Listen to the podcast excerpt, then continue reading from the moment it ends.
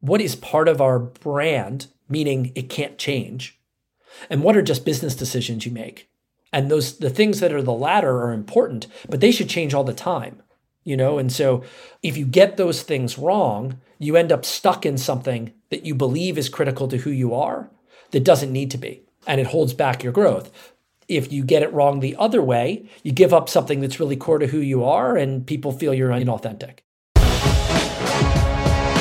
I'm Eric Fulweiler, and this is Scratch, bringing you marketing lessons from the leading brands and brains rewriting the rulebook from scratch for the world of today.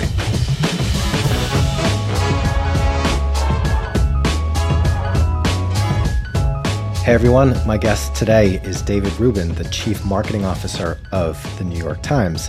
I'm joined by Dean as co host today, who knows David from their time together at Unilever really fascinating conversation. So, David's been at the New York Times for six years. He actually created, or he, you know, along with the leadership team there, created the CMO role, and he's the first CMO at the New York Times. So, we talk a bit about how that happened, why it happened, and what he's done with that remit since he's become CMO. But David has a very long and tenured career as a marketer. He was the global head of brand for Pinterest.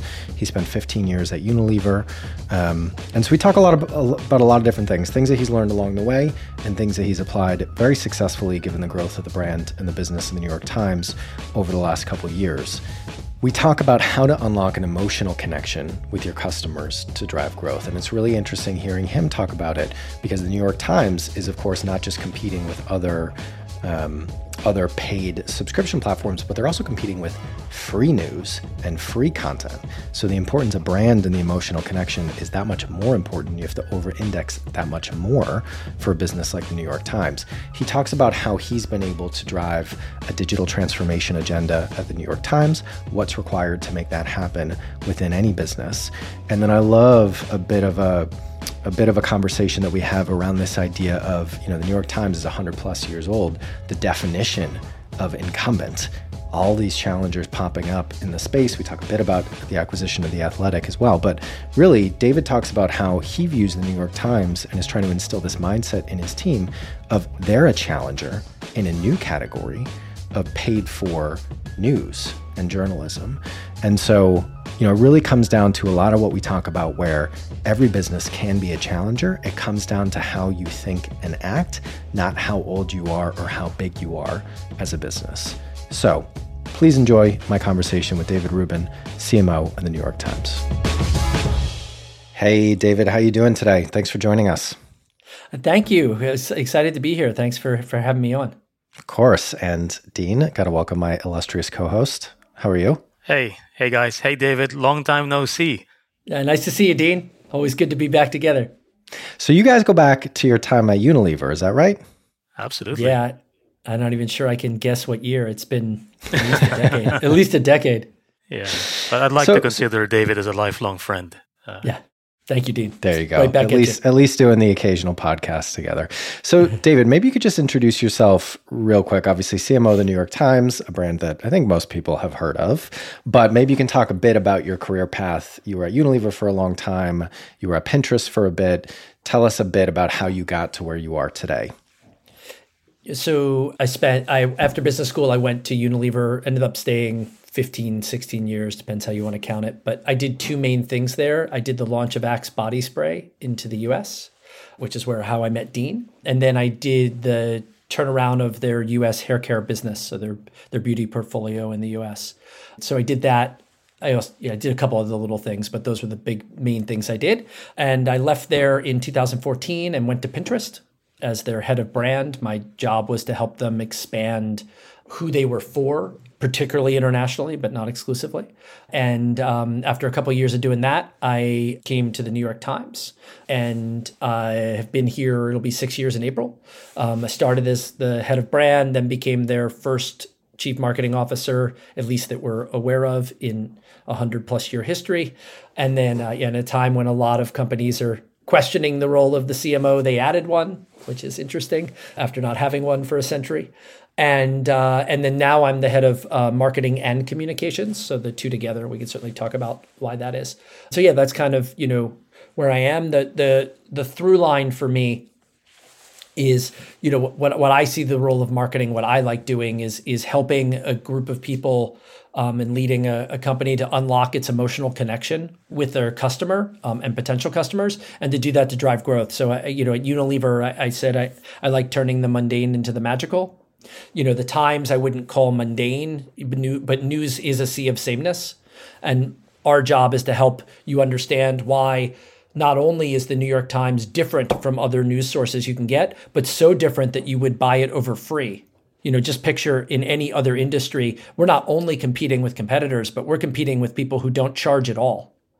So to, you know, the the bar you've got to get people to believe you're different when a lot of your alternatives are are are, are free is is really high. And so the fact that we've been as successful as we have been in recent years is I think really a, you know, a testament to how good the product is. So I definitely want to dive into that. And I love the concept of unlocking the emotional connection to drive business growth. But I'd actually love to go back to, to the extent that you can share, what was the conversation around creating a CMO role for the New York Times? Like you said, in in a world where a lot of businesses are kind of leaning away for that, or, or, maybe questioning the value of a CMO, and the average tenure of a CMO is going has gone down to the level that it is. How did you and the executive team at the New York Times decide to create this role and put you in it? Well, you know, to be honest, the after I had been there a couple years and with the the growth we were having, that wasn't the harder part of the conversation. The harder part, I think, was the discussion of having a brand role at all. You know, before I joined, and frankly, you know, I share this that you know it took a little bit to convince me, not because I didn't believe in the New York Times brand. I I absolutely I've always loved the brand. I just didn't think of media as a place. Two things. One is I didn't think of media as a place the, for marketers like me would go, and the second thing was is I had just come from Pinterest and I wanted to, you know, I, I wanted to be in a digital high growth company, and that wasn't necessarily my perception of the New York Times. Um, and actually, when I met with my my now boss Meredith Levien, who's now the chief executive officer of the New York Times.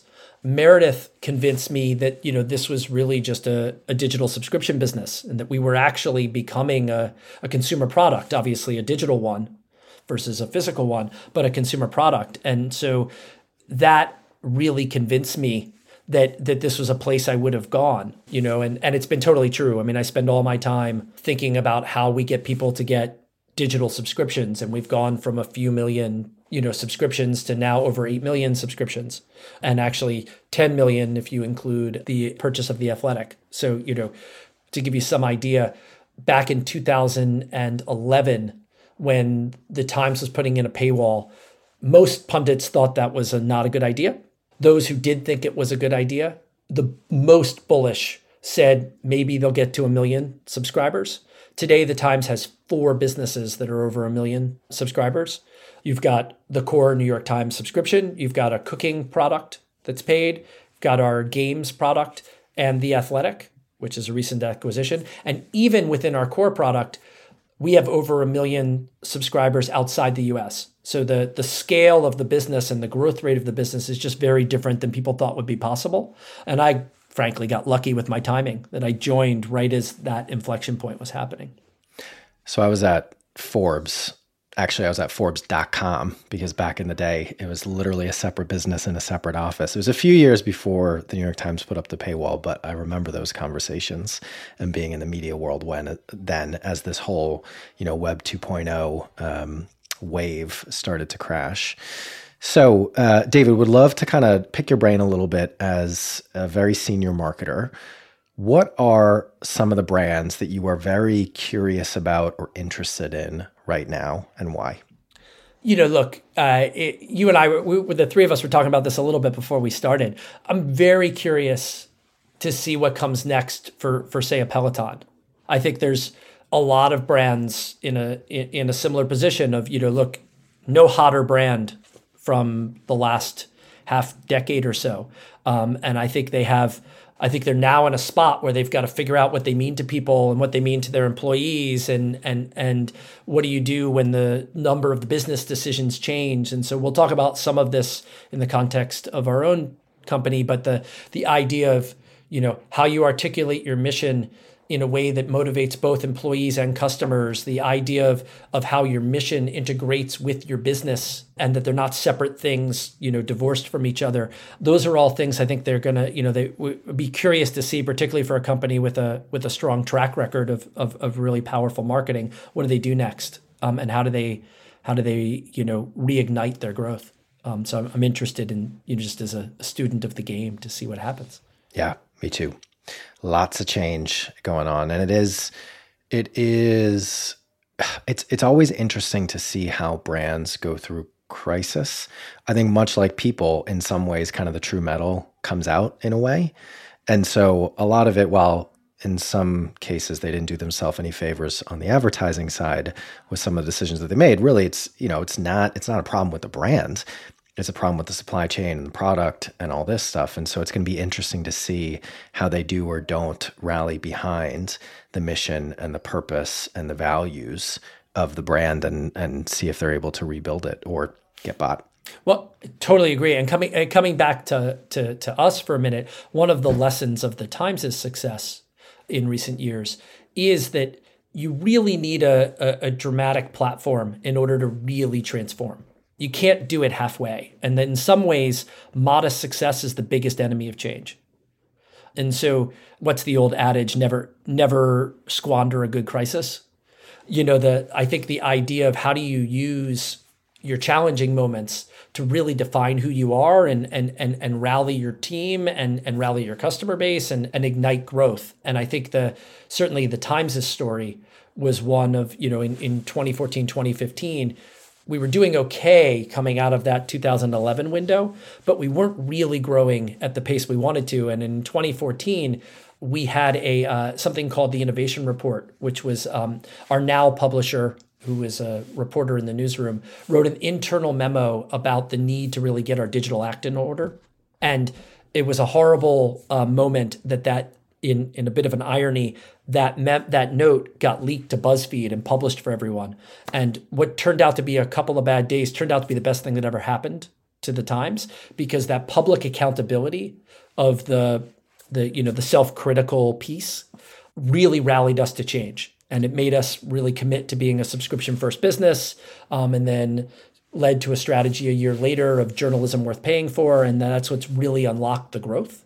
But it but it took a little bit seeing that we really needed dramatic change, and I think that that's a you know it's just a lesson from us that I think is interesting. I like to pick on the the point, David, about keeping the brand relevant, keeping it very very modern and and you know very attractive to a whole bunch of people. You know, and kind of broaden the the base.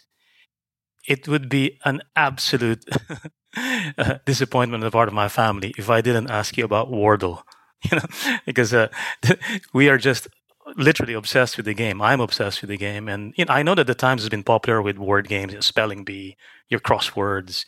Um, so far, we're really appreciating the fact that it's not behind your paywall. And there's a debate about did the Times make Wordle harder by introducing new, more complex, less common words? Because there were some days when some people struggled to make it uh, even on the sixth try. Tell me about, tell us about Wordle. You know? So, well, first of all, thank you. By the way, uh, that was a, a nice pitch for all of our games. So, um, I'm going to have to r- put a note in the back of my head to make Dean our spokesperson. You know, the a lot to unpack in that. I think the first thing I'll say is on your point about sort of making a brand relevant. I think that as soon as you make that your objective, you mess things up. Right? The you try in ways that people can see through, particularly in the modern world where they your your intentions come through pretty clearly, at least with a little bit of time. What we're always looking for is, you know, our mission is to seek the truth and help people understand the world. And we see games as part of that sort of process of understanding. You know, playing is one way to appreciate the world around you in a new way. And so we've had a games business. Frankly, crosswords are I don't know when crosswords entered newspapers, but it's long before I was reading one. And so the idea of games being a part of a of an engagement suite in a newspaper is something that's been around a long time. We've had a crosswords app for a while. As I said a little earlier, we now have uh, over a million subscribers to our games app. And you know the team that works on that saw the the hit that Wordle was and was able to you know bring it into our into our family. And I think the I can say uh, which Jonathan Knight, who's the uh, the person who who looks after games so expertly, said very clearly, we did not make I, I know all the noise, but we, we did not make the um, the words harder. In fact, the words you're playing were picked before us. if anything, we've we have made a couple of changes to the word dictionary with the intent of making them easier. We moved removed words like agora is one we've shared that was in the list that we felt was a little too obscure. So it's just a little bit. It's it's actually a good example of the power of brand. People seeing something that they want to see that was part of the natural cycle of the game. But the idea behind the the acquisition is just that you know we're looking for things that matter to people in news and information on a daily and on a daily basis. And Wordle is something that tens of millions of people are playing and it gives us you know it's a it, it fit very well with our existing platform. So the thing that I find most fascinating about that acquisition and the athletic acquisition to a certain extent is how quickly it seemed to happen because I think it's one thing to kind of have a strategy of, hey, we're looking for these opportunities, our business is about this, but it's another to move incredibly quickly to go after and you know bring those types of businesses into the fold of kind of a more established incumbent business. So i'm guessing there's not too much that you can talk about with that but i just wanted to call that out as i think that's super impressive to see kind of a more traditional incumbent business really move like a challenger when it comes to these types of acquisitions. But maybe we can use that as a jumping off point to a question that you, maybe you can speak to a little bit more or in more detail is you know i'm clearly getting in how you're talking and what you're saying david there's a very clear you know mission vision set of values strategy that's defined in your in your head and you know you're the you're the brand guy you're the cmo as it should be. Like i'm sure you have all those talking points and you've run over them many many many times. How do you keep your team and i'm guessing a big part of your responsibility as cmo is also the internal piece of it and employees at the new york times as well as the external audience you have and potential audience you want to reach. How do you keep everybody clear and aligned on what you know the mission needs to be and what matters most within it yeah, so it's you know like like we were talking about. I mean, the Times has been around for a hundred and well over a hundred years. One of the things that's true about the company is a lot of these things were known, but they were they weren't explicit. You know, they weren't written down. Um, and so one thing that's really changed since that 2014 moment, and it's been on a gradual but increasing path, is to make the you know make the implicit explicit um, it's one of our principles is that there is a value there's a power in having not just the same concept but the same words. And so i don't want to put too much credit in this but like you know one of the first things my team did when i arrived is we wrote a brand book for the whole company. Now as a company that's not marketing driven in any way shape or form that wasn't something they would have done before. And so the the power in doing that was to give everybody, you know, so when you do have empowered teams working in a cross functional way and the CMO is not in the room, which is almost all meetings, almost all the time, how do you have them able to sort of work through their different tension points and different perspectives with a set of principles? And I think that's what we've really been able to do. Some of that predates me. Um, so, as I said before, we had this path forward in 2015, which was really the moment when while it wasn't framed this way, the, the company figured out what really mattered to the brand and what didn't. You know, the if you go back far enough in in this journey, you know, people thought that the printed paper was part of the brand or the printed word was part of the brand. Today we've got podcasts and television shows. You know, The Daily is one of the most listened to podcasts in America. The Framing Britney Spears was a, you know, a really powerful documentary that we did. We do infographics and um, visual journalism. You know, things that have have really let us connect with the audience in a different way. And but it's still about fulfilling the same mission. And so the thing we needed to decide is what is part of our what is part of our brand, meaning it can't change, and what are just business decisions you make. And those the things that are the latter are important, but they should change all the time you know and so if you get those things wrong you end up stuck in something that you believe is critical to who you are that doesn't need to be, and it holds back your growth. If you get it wrong the other way, you give up something that's really core to who you are, and people feel you're inauthentic. And so there's no answer to getting it right other than get it right. Yeah. But I think that's such an important point because, um, you know, we're all about understanding and helping our clients apply the recipe for success of challenger brands, if you will? What is it about some businesses that make them grow faster than others? And ultimately, that comes down to, and there's frameworks and definitions and all this stuff that actually goes into it. But fundamentally, what it comes down to, if you can only identify one thing, is these brands and these businesses the way they go to market. And of course, there's something to be said about the product side as well. But when it comes to the remit of marketing, they're fit for purpose for the world of today.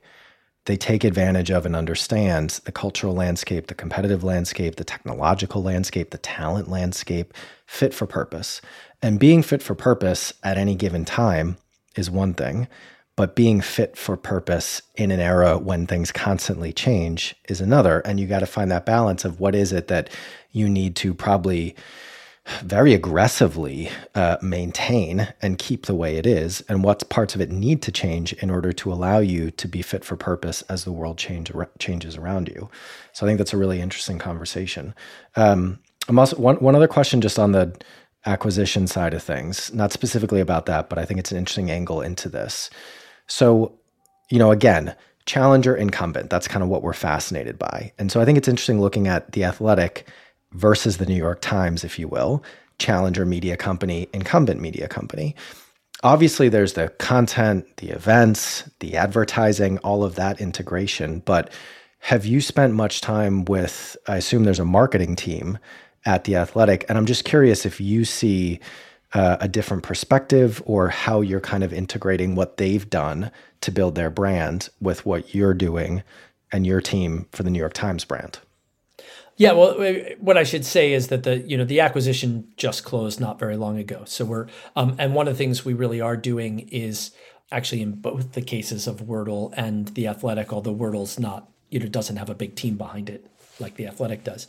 We're moving very intentionally, meaning there's you know the the idea is to the the athletic has been just super successful and we want to keep that magic and not you know feel this pressure to jump in there and and and, and change anything that, that that's really important just to just for the sake of doing so. So the their like you said their team has done a really great job and and the goal is to preserve that and to see what we can add to that to accelerate growth as opposed to seeing something that we need to like overhaul and change around. So the the core of who the athletic is and its proposition of, you know, unlocking the passion that people have for teams and leagues is something that we're, you know, there's no intention of of of messing with in any way shape or form.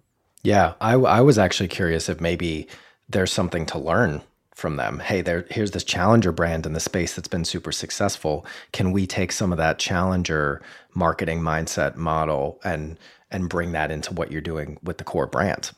Yeah, absolutely. I mean, the, the the the, connection they have with their subscriber base is really enviable, and so uh, certainly something we're we're studying. You know, both at the emotional level and at the you know at the at the mechanical level, technological level.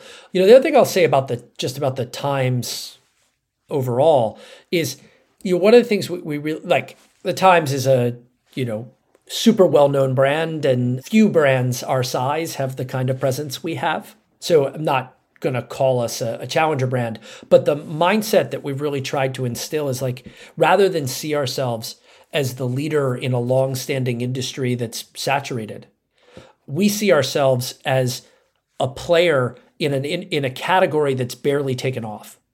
Um, and that's subscription supported journalism.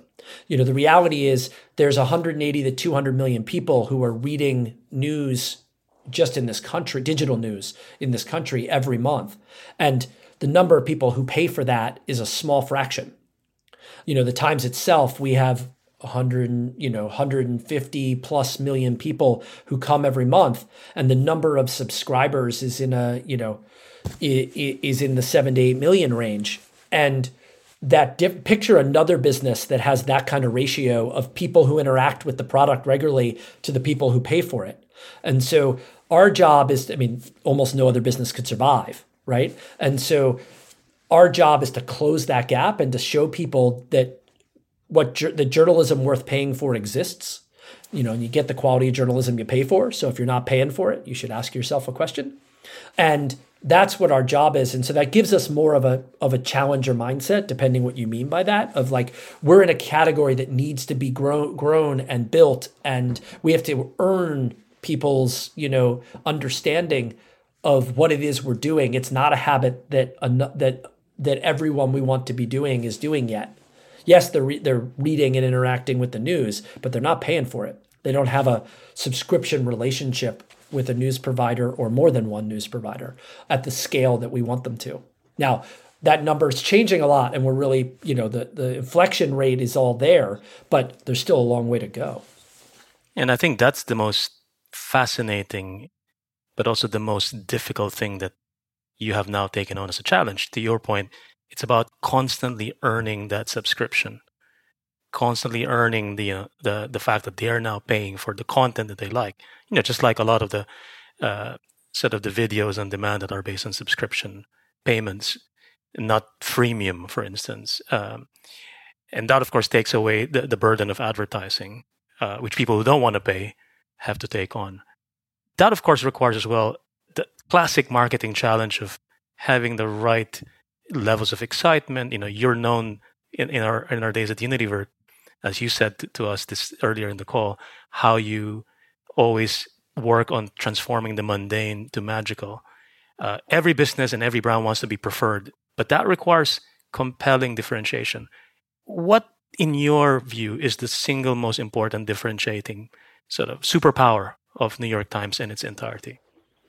It's the care and craft that goes into the creation of the journalism.